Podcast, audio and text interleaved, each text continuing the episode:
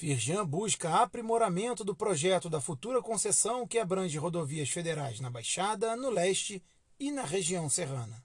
Os empresários Carlos Herani de Aguiar, vice-presidente da Firjan, Roberto Leveroni, presidente da Firjan Caxias, e Mauro Viegas, presidente do Conselho Empresarial de Infraestrutura da Firjan, participaram de audiência pública e levaram contribuições para o projeto.